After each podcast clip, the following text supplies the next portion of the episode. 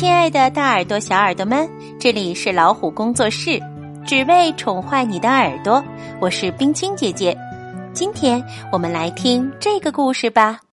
最想做的事儿，作者是美国的玛丽和克里斯，是由梅子涵翻译，湖北少年儿童出版社出版的。最想做的事儿，天还没亮。星星还在闪烁。爸爸、哥哥约翰和我离开我们的小木屋，急忙上路，走出小镇去做工。路的一边是卡纳瓦河，另一边是山。我们提着油灯，快步赶路。我的肚子。一直在咕咕叫，因为我们还没有吃早餐呢。不过，我真正想要的不是吃的东西。当然了，如果有的吃，那也很不错。我最想做的事儿是学会阅读，可是现在我必须做工，从日出到日落。我们在盐场把盐巴装进一只只木桶里，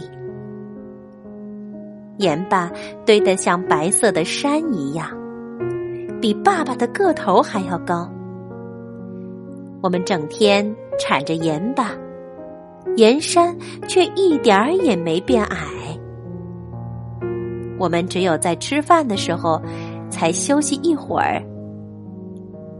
土豆和玉米饼是爸爸放在他的外衣口袋里带来的。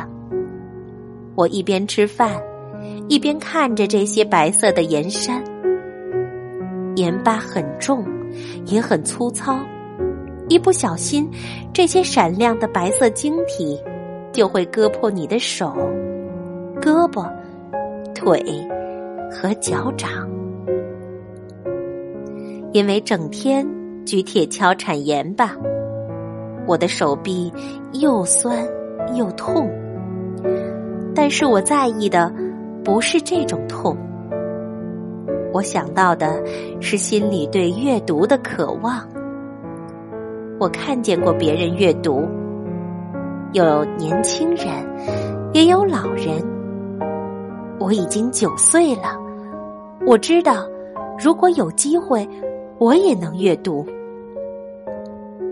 我想，那些书里一定藏着秘密。晚上有点冷，我跟着爸爸和约翰一起回家。在路上，我抓到了一只青蛙，青蛙在我手里扭来扭去，想要逃走，但是我抓得紧紧的。等我想放他走的时候，我才会松开手。我们生活的这个地方和以前有些不一样了。所有的人都可以去他们想去的地方，做他们想做的事情。我想学会阅读，这个想法就像鱼一样，在我脑子里自由的游来游去。我愿意想多久，就想多久。晚上回到镇上，煤矿工们、船夫们、樵夫们、桶匠们，都围坐在角落里。他们和我一样疲惫，可是却一直说个没完。我看见一个人在大声的朗读报纸。顿时，我所有的疑虑都消失的无影无踪。我找到了希望，那个大声朗读的人和我一样，他的皮肤也是棕色的。我在这个人身上看到了我的未来。我看到他的视线在报纸上移动。这时，我好像。也能看得懂那些黑色符号的意思，好像我也能阅读，好像每个人都正在听我朗读。想到这里，我紧紧握住了自己的手。我要努力成为本地最会阅读的人，小孩子们都会围着我，而我要教会他们如何阅读。但是，爸爸拍拍我的肩膀，约翰拉拉我的衬衫，他们说：“走吧。”他们不明白我在想什么。他们也不知道我将会成为一个什么样的人。我们匆匆忙忙的回到家里。妈妈，我一定要学会阅读。妈妈握住我的手，我想她一定能感觉得到，我的渴望和我的心跳一样急迫。妈妈。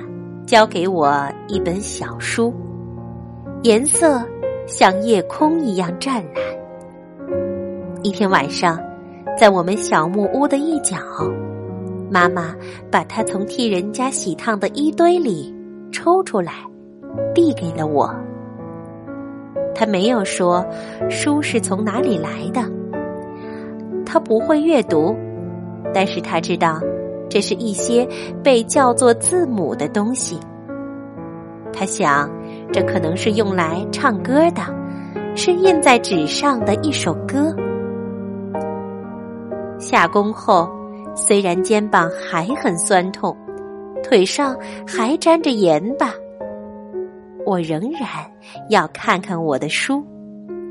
我凝视着那些符号，想象着他们的发音。我把那些符号画在地上，猜想他们应该怎么读，表示什么意思。但是，有时候我觉得自己像一个没有腿的人，却在试着跳跃。我学习阅读的想法会溜走，我不能坚持下去，实现自己的愿望。如果。我能学会这件美妙的事儿，那该有多好呀！人们会多么尊重我呀！可是，我想象不出这些符号的音调。我感觉到产盐巴留下的酸痛。我觉得我的梦想正在慢慢溜走。我必须找到他，那个朗读报纸的人。我到处寻找，终于，我看到了那张带给我希望的棕色脸庞。他教我唱这首歌，那些符号的发音，我跳上跳下的唱着，我又喊又笑，就好像在小溪边接受洗礼一样。我已经。跳进了另一个世界里，我得救了。但是我还想知道更多，请多告诉我一些吧。啊，你叫什么名字？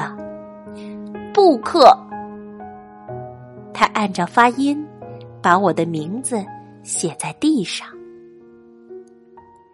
我沉浸在这幅美景里。